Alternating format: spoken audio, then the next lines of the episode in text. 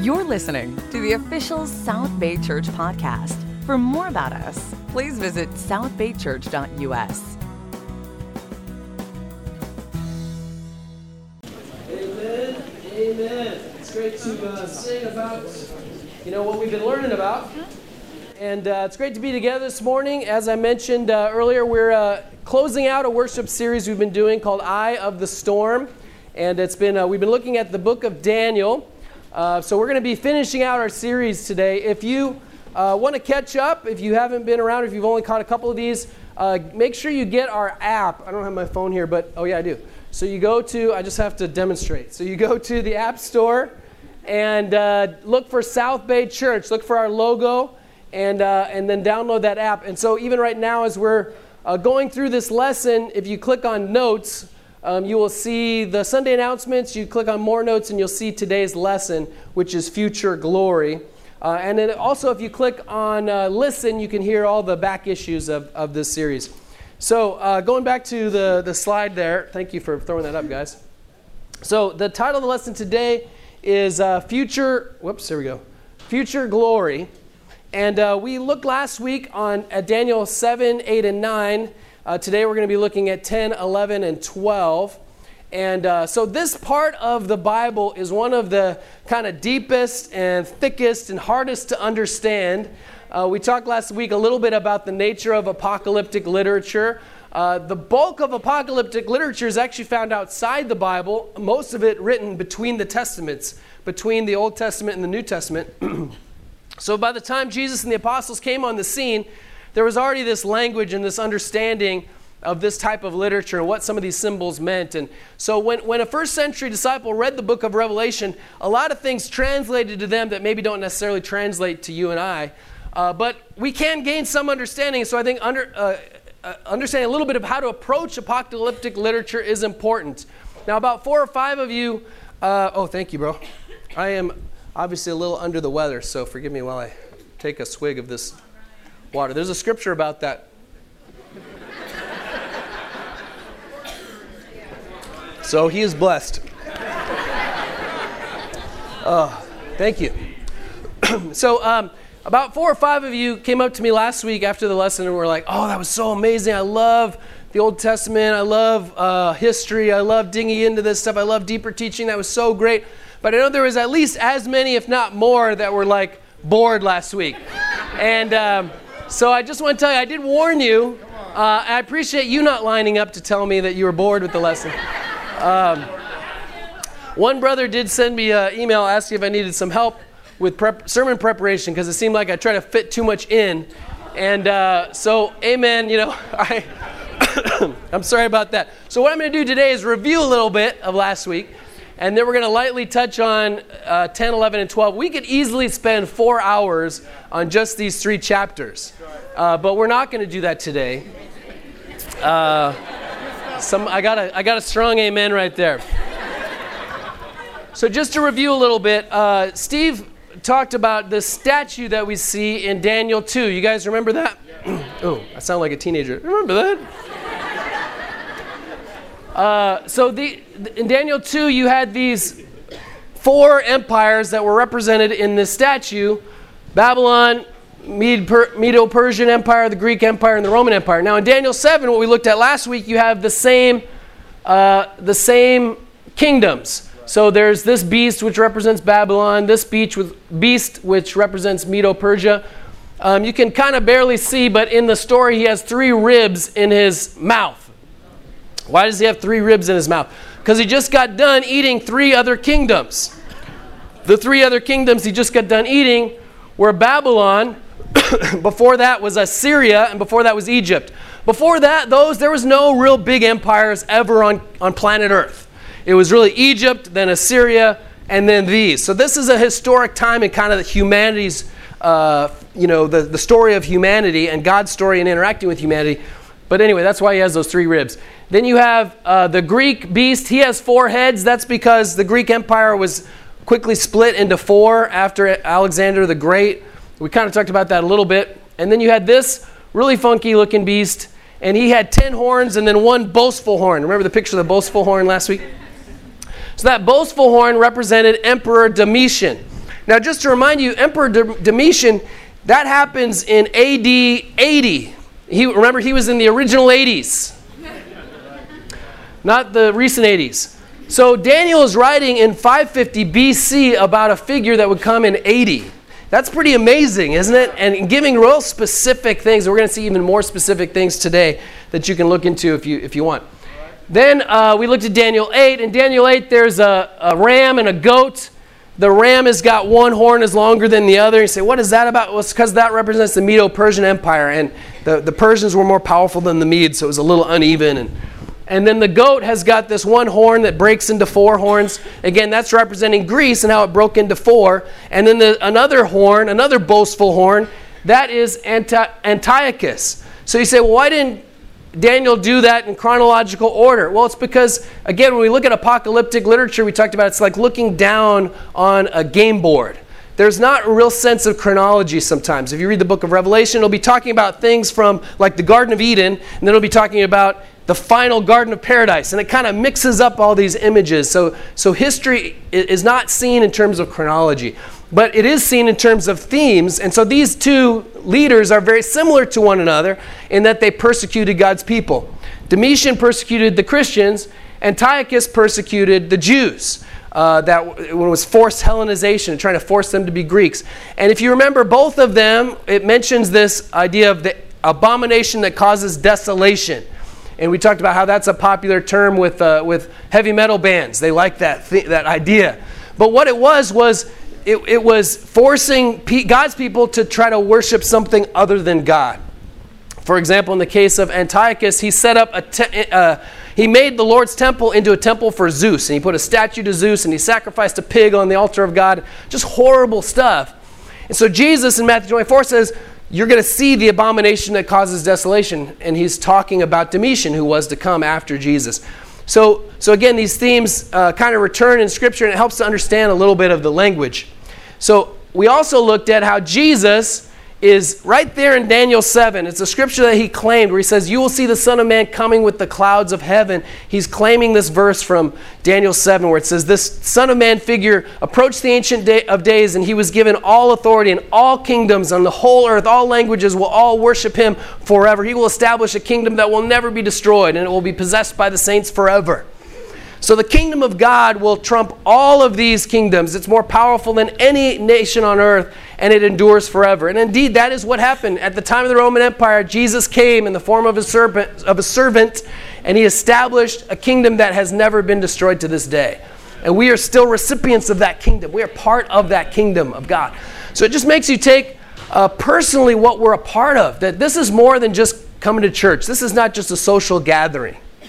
This is a this is an apocalyptic gathering. You know, this is we are a gathering of the Lord's people who are waiting his return. That's really what the, the early disciples felt like. We are outside of culture. Yes, we are a part of the Roman Empire. Yes, we are a part of, of whatever the existing uh, structure is, but in our hearts, we are really citizens of heaven. And so, if you're a follower of Jesus, you have a dual citizenship. You're, you're a citizen of heaven first, secondly, a citizen of America. And when things go, uh, uh, turbulent times happen in our country, or I mean, our country could be overrun by Muslims, and ISIS could conquer America, and we still have hope. Because our hope is not in America, our hope is in the kingdom of God. So that's what's so encouraging about these, these uh, images. we talked about Daniel's response to the big picture. He was overwhelmed a little bit. In, uh, in Daniel 7, it says, I, Daniel, was deeply troubled by my thoughts, and my face turned pale. You can get overwhelmed when you see God's big picture story. And, uh, you know, if you're studying the Bible right now, if you're a teenager who's studying the Bible, you might get a little overwhelmed. If you are uh, new to, to Christianity, you might be like, wow, this is intense. Well, that's because God is intense. And uh, God's, God's big picture is sometimes more than we can handle. Even Jesus told his own disciples in John 16 12, he says, There's a lot more to tell you, but it's more than you can handle right now. So I'm going to send the Holy Spirit, and he's going to guide you into all truth. You know, there are people sitting here in the audience who, if you would have told them they would be leading a Bible talk, they would be like, no way, you know, or if you would have told them they were being pure, they were, they were waiting to have sex until they got married, if you would have told them that, they would have been like, no way. or, or, you know, whatever it is.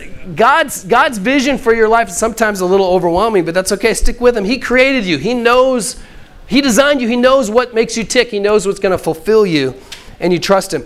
The second thing is He got up and went to work. I like this verse. It says he was overwhelmed, he was exhausted for several days, Daniel 8 27. Then I got up and went about the king's business. So he, he, he's, he sees his amazing visions, but then he's still got to go to work.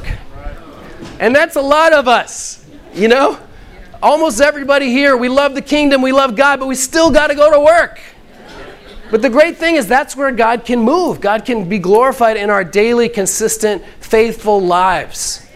Uh, that's where the kingdom really shines is out there in the world out there in the secular society. That's where the kingdom can really shine. If we all are little jesuses you know in each of our environments at school or at, at, on the job.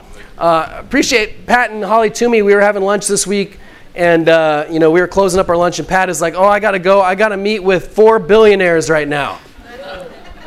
You know i have never uttered that sentence in my life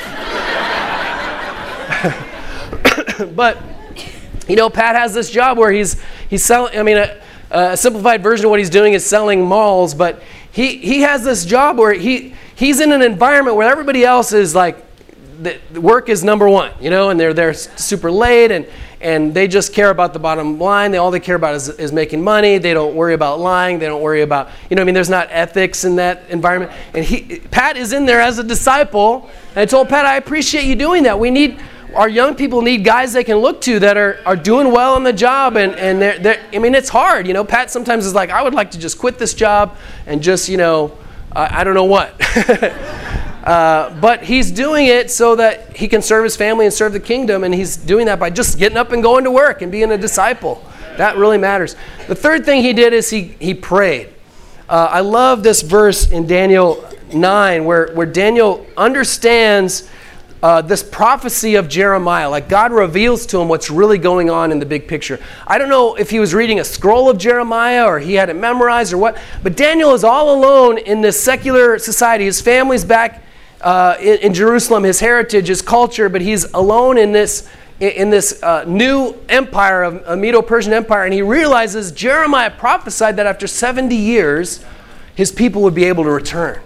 And he kind of gets that and he goes, Wow, that's about now. And his heart catches fire. That's what happens when we when we get God's vision, when we understand, you know, prophecy, we understand what God's really doing. Remember the guys on the road to Emmaus when Jesus himself appeared to them, Luke 24? They didn't know who he was, but he opened their minds to understand the scriptures. And it says he explained to them what all the scriptures said about himself. That would be so cool. Jesus trying to explain to you what prophecy is about himself, and you didn't realize it was him. but it says, they said, Didn't our hearts burn within us as he opened the scriptures and began to explain to us? You know, that's what happens when we get the big picture, is our hearts get on fire. And so Daniel, I mean, Daniel is so uh, amazed by this, he, he just prays, God of heaven, you have done all, all these amazing things, but we have sinned against you and we have uh, violated your commands. And we, you know, he, he prays this corporate prayer, uh, putting himself in there with the rest of the people. Even though he lived a great life, he doesn't say, you know, I've been awesome, but everybody else, he says, no, we have sinned. We have been wicked and rebelled. We have turned away from your commands and laws, verse 5. We have not listened to your servants, the prophets, verse 6. But as he's praying, as he's confessing, heaven takes notice. And we read this verse last week, verse 22 of Daniel chapter 9. Daniel, I have now come to give you insight and understanding. This is the angel Gabriel speaking to him.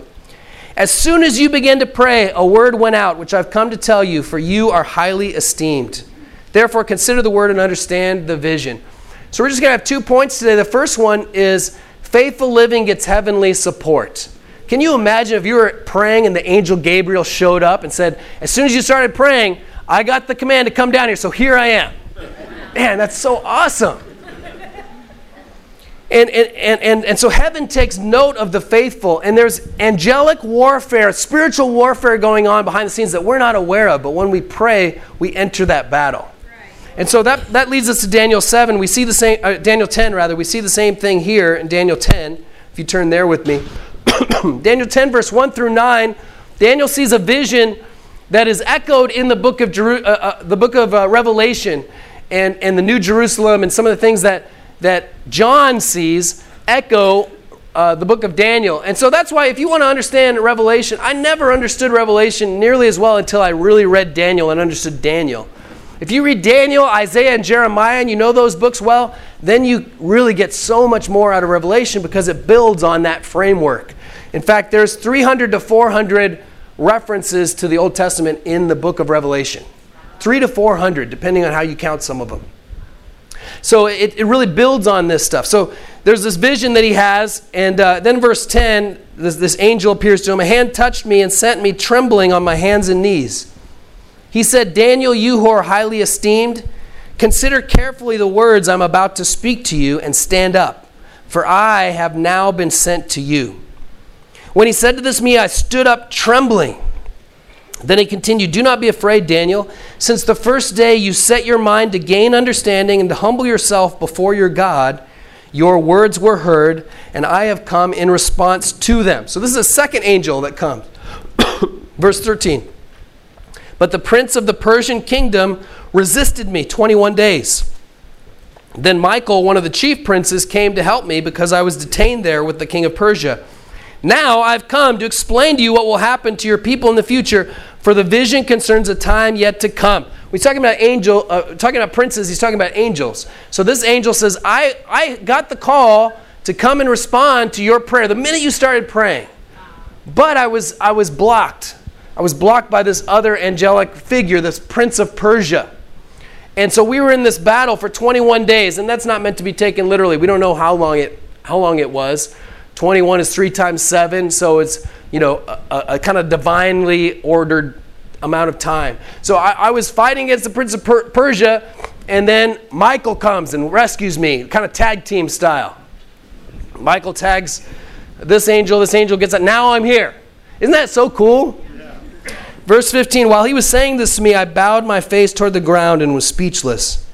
Then one who looked like a man touched my lips, and I opened my mouth and began to speak. I said to the one standing before me, I am overcome with anguish because of the vision, my Lord, and I feel very weak. How can I, your servant, talk with you, my Lord? My strength is gone, and I can hardly breathe.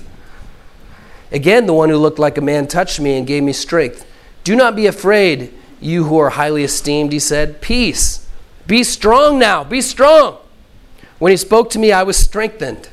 And I said, Speak, my Lord, since you have given me strength. So he said, Do you know why I've come to you? Soon I will return to fight against the prince of Persia. And when I go, the prince of Greece will come. But first I will tell you what is written in the book of truth. Um, you know, again, he says this about three times in, in, in verse uh, 10, verse 18, uh, chapter 9, verse 23. You who are highly esteemed. Man, how encouraging to have an angel tell you. Yeah. You know, Daniel, not only do you have a reputation on the job and with your peers, you have a reputation in heaven. You are highly esteemed. Uh, that is so cool. Uh, and, uh, and so he comes in, in verse 12, he says, Your words were heard. I have come in response to them.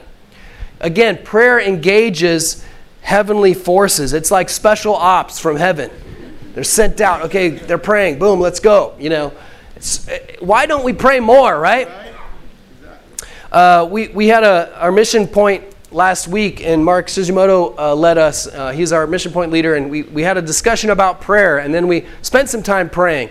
And Mark talked about how, you know, it's so weird that we don't pray. Sometimes we feel like praying, you know, I just want to go out and be with God. I want to go to the cliffs and spend all this time with God. But he said that's not very often.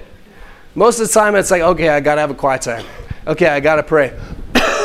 and yet, if we really understand what prayer does, if we really understand the spiritual battle and what prayer really means, I believe we'll, we'll be more uh, men and women of prayer. Amen. And speaking of that, I, I, mentioned uh, we're starting a new prayer group on the, on the, the app. Uh, so if you go to registration on this app when we're done here, you can sign up for the prayer group or you can submit a prayer request.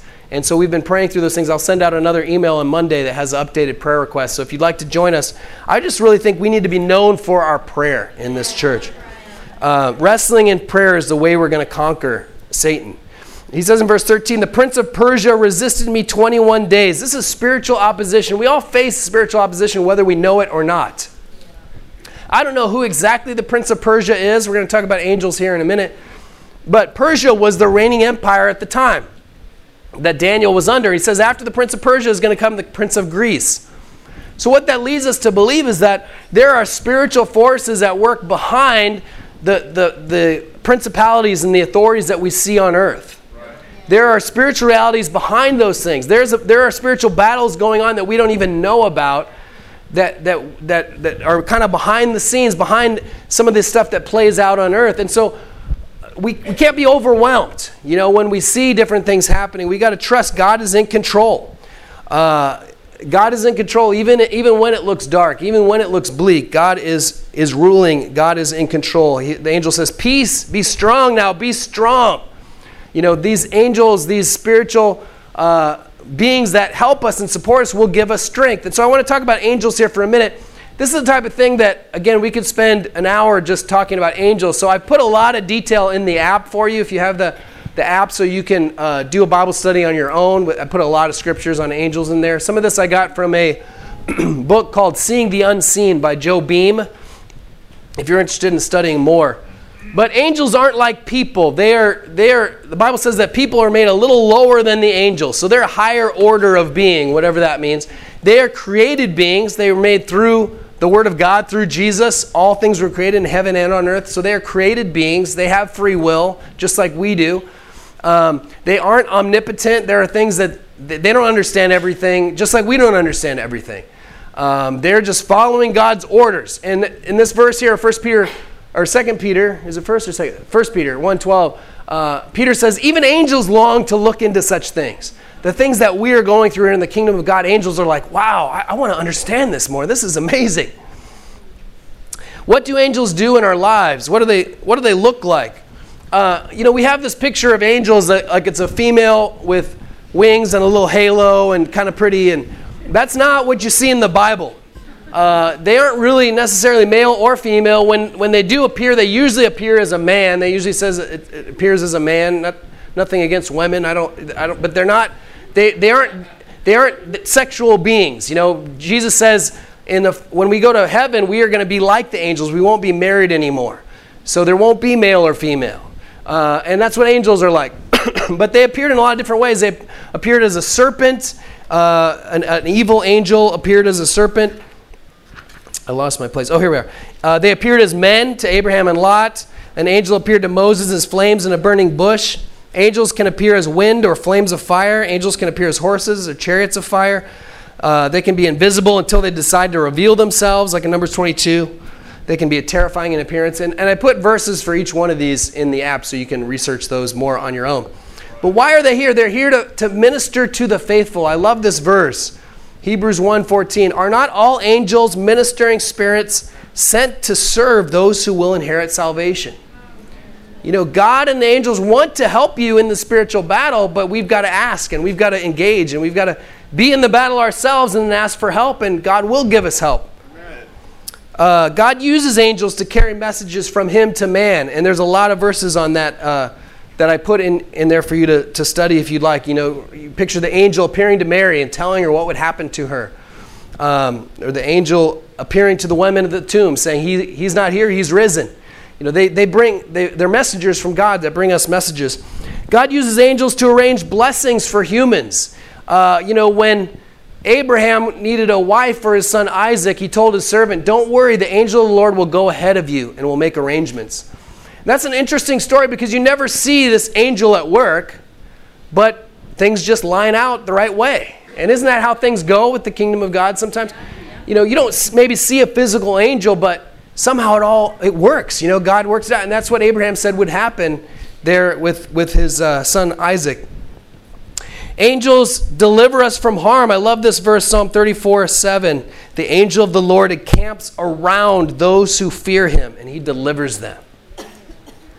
And uh, angel, an angel delivered Peter from prison. Uh, uh, many of us know uh, that story. I think I, I have it on the screen here. Yeah. Peter says, I know without a doubt that the Lord sent his angel and rescued me from Herod's clutches and from everything the Jewish people were anticipating. Now, do angels always rescue us? No, not always. Peter went to his death later, but it wasn't the time right here. And so we, we trust God and we trust His big, big picture time, and we know He's in control and we can completely trust Him. We don't have to stress out or be anxious about the, spirit, the forces of, of evil that we see around us. Um, you know, I don't know if I've ever seen an actual angel. I have a story that um, kind of, you know, makes me feel like maybe it was one. I don't know.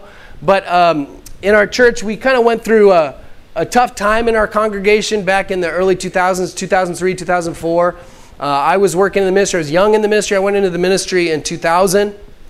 And it was just a time where if you were a minister, you were under a lot of criticism. We'll just say it that way. Like it was a culture of criticism. And uh, I, you know, I was getting a little weary. You know, this was maybe 2004 or so. I, I was feeling like, is this even the right thing for me to be doing? I'm getting worn out. And I'd gotten this, you know, I'm trying to do my best and I'm trying to preach the word. And I'd gotten this email that had like a seven point critique of my lesson um, that Sunday, which, amen, but this, it's one thing. I mean, I need to be humble. I need to get, you know, input from anybody. And I, I struggle with pride. So that's my struggle. But then on the other hand, this was a brother that, he, it was one of those things where my, my contribution to the ministry will be to give my opinions. You know what I mean? I'm not, no, no, no, don't ask me to do communion. No, no, no, don't ask me to lead a group. No, no, no, don't ask me to do the offering. I just want to be here and give my opinions. That's my contribution. You know, it was one of those. So I was just struggling. and there, I have this hill by my house where I go pray. Uh, a lot of you guys know we count, call it the Mount of the Lord's Blessing. Because when my kids were little, uh, you know, we would talk about going up there and praying. And you know, in the Bible, a lot of times they name different mountains. So we named it the Mount of the Lord's Blessing. But it's, it's on Hawthorne and PCH, you see that round hill right there. So I go up on the top of there and I pray. So I was up there praying and I was frustrated and I was feeling, you know, I don't know if I want to keep doing this or whatever. And this guy shows up on his bike and it was just about this time of year. It was like a week away from Easter. And uh, so I was praying about Easter. We were going to have a service down in San Pedro there on the rocks. And um, anyway, this guy shows up and he's like, What are you doing up here? And I'm like, I'm praying. I'm like, I'm having a kind of a hard time. Uh, you know, I'm working in the ministry and it's just kind of having a hard time. And I kid you not, he said, People just don't understand all that you do behind the scenes.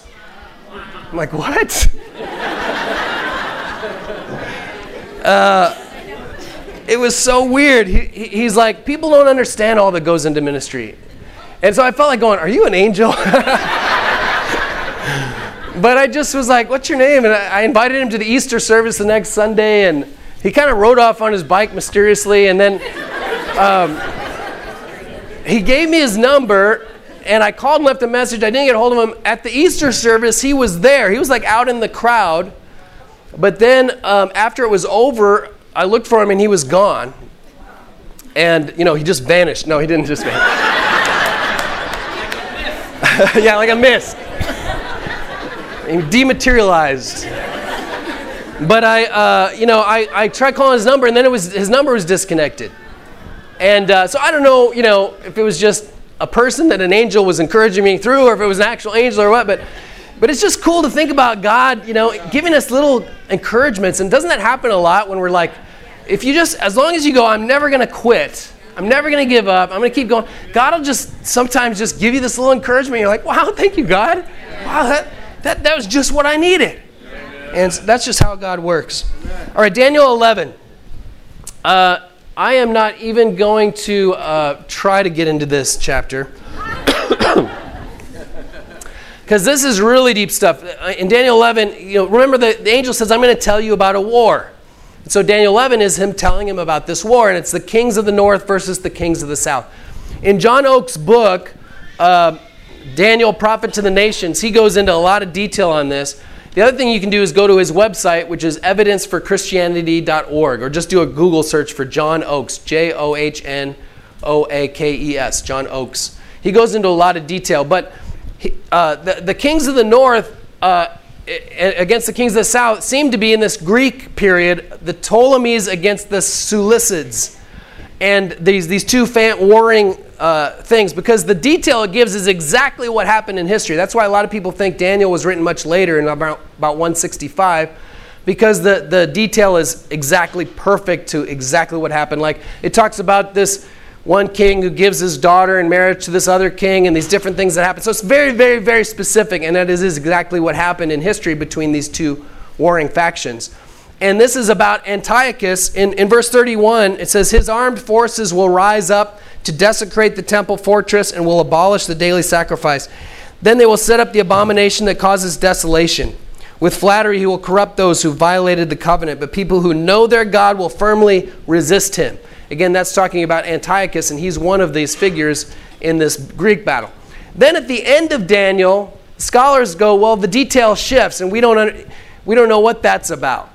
But what, what John Oakes argues is that the end of Daniel is actually fulfilled perfectly if you fast forward to the Roman Empire and Augustus Caesar against Mark Antony. So Augustus Caesar up north against Mark Antony down in Egypt, kings of the north against kings of the south, and, and that detail matches exactly. So it's, it's again, it's kind of like we said, apocalyptic jumps around. So if that's true, there's over 100 years between Daniel 1135 uh, and Daniel 1136. So it's talking about one thing, but then it jumps over to another thing that's similar.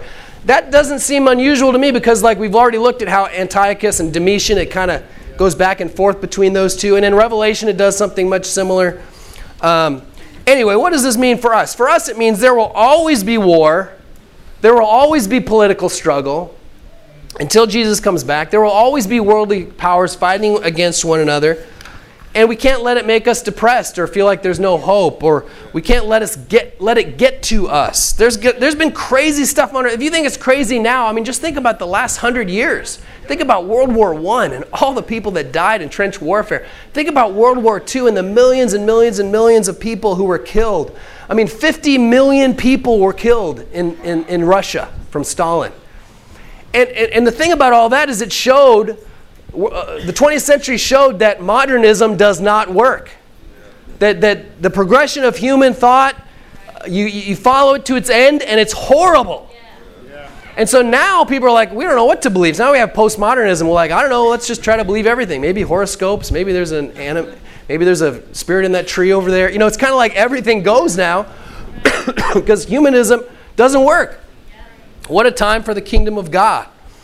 And so Daniel can give us hope in, in these times that we are part of the kingdom of God. We have a place in God's story. We've got to be faithful. Even when it looks like it's bleak, God is still ruling the nations. And a lot of times it's the darkest times that are setting up for something to happen. You know, when you're in a theater and everything goes dark, it's because they're setting the stage for something new. So a lot of times when it's dark, we go, what, what, where is God? What's going on? It's because he's setting the stage. And the lights are going to come up and it's going to be something amazing that he's doing. Second point, faithful living brings future glory. And my dad's going to come up here in just a second and talk more on this point, uh, and share a real life, put, it, put some flesh on the bones, a real life story. But in Daniel 12, um, I'm just going to read here a little bit in, in starting in verse 1. It says, At that time, Michael, the great prince, again, this is an angel, who protects your people, will arise. There will be a time of distress such as not happened from the beginning of the nations until then. But at that time, your people, everyone whose name is found written in the books, will be delivered. Again, just context. This is still part of that one angel that said, I came in response. The prince of Persia tried to keep me, but now I'm here to tell you. This is still part of his revelation. Are you with me? So now he's talking about the distant future. So for us, this is still future at this point. Uh, he says, But at that time, your people, everyone whose name is found written in the book, will be delivered. Verse 2 Multitudes who sleep in the dust of the earth will awake, some to everlasting life, others to shame and everlasting contempt. Those who are wise will shine like the brightness of the heavens, and those who lead many to righteousness like the stars forever and ever. You know, this is one of the few places in the Old Testament where we really see resurrection clearly uh, explained that this is going to happen. And this is absolutely what Jesus taught that there will be a resurrection of the dead. And that is coming, uh, just as Daniel prophesied. If all these things came true, like with these kings and with Domitian and empires and all this stuff, don't you think these spiritual predictions are going to come true? Uh, so we'll skip down to the end here. Verse 9. He replied, Go your way, Daniel, because the words are rolled up and sealed until the time of the end. Many will be purified, made spotless, and refined. That's us. You know, we've been baptized, we've been washed, we've been cleansed of our sins. I love this verse. But the wicked will continue to be wicked. Thousands of years go by, and the wicked continue to be wicked. None of the wicked will understand, but those who are wise will understand. We're going to look at a verse uh, with Easter next week about where Peter says, You know, people scoff and say, Where is this coming the Lord promised? And that was in Peter's time. People go, Oh, yeah, where is this coming? Things just go on like they have for a long time. Don't you hear that? Oh, I don't know. That's kind of a bunch of malarkey. I mean, it's been 2,000 years. But what does that passage say? With the Lord, a thousand years are like a day, and a day are like a thousand years. So, in God's timing, it's been how long since Jesus rose from the dead? Two days. so, it's still coming. Uh, verse 11 From the time the daily sacrifice is abolished and the abomination that causes desolation is set up, there will be 1,290 days. Blessed is the one who waits and reaches the end of the 1,335 days. I don't recommend you try to figure out how many days has it been. You know, this is symbolic stuff. The point is, stick around. don't quit, no matter how hard it gets. Verse 13 As for you, go your way till the end. You will rest, and then at the end of days, you will rise to receive your allotted inheritance. That's our, our theme for Easter next week I will rise. And I just want to remind you to, to we're going to hopefully have a lot of visitors here and at our San Pedro service. So we are all we all need to be in the mode of, of hospitality. Be our guest, be our guest, you know. that needs to be our, our spirit next week because we're going to have a lot. Don't be like, hey, that was my seat, you know. Just like, hey, how are you? Would you like to come over for dinner? You know, I appreciate the the Bengards. We, uh, we invited the Bengards to church, and the first time they came, you know, we're doing all this other stuff. We, we didn't even see them, but Clay and Lynn saw them, and Clay and Lynn are like, "Hey, would you like to come to our house for dinner?" You know, that's awesome. That's what we need to be. Super hospitable. Uh, so you will rise at the end of the days. You will rise to receive your allotted inheritance. What really matters? What really matters is living a holy life. You will rest, then you will rise. This is all of our future glory if we hold on to our faith and if we continue in what God has promised us. I'm going to turn it over to my dad right now, and, and he's going to share a few things and then uh, lead us in a prayer for communion. Thanks for listening to the South Bay Church podcast. For other sermons, videos, upcoming events, and more about our church, please visit southbaychurch.us.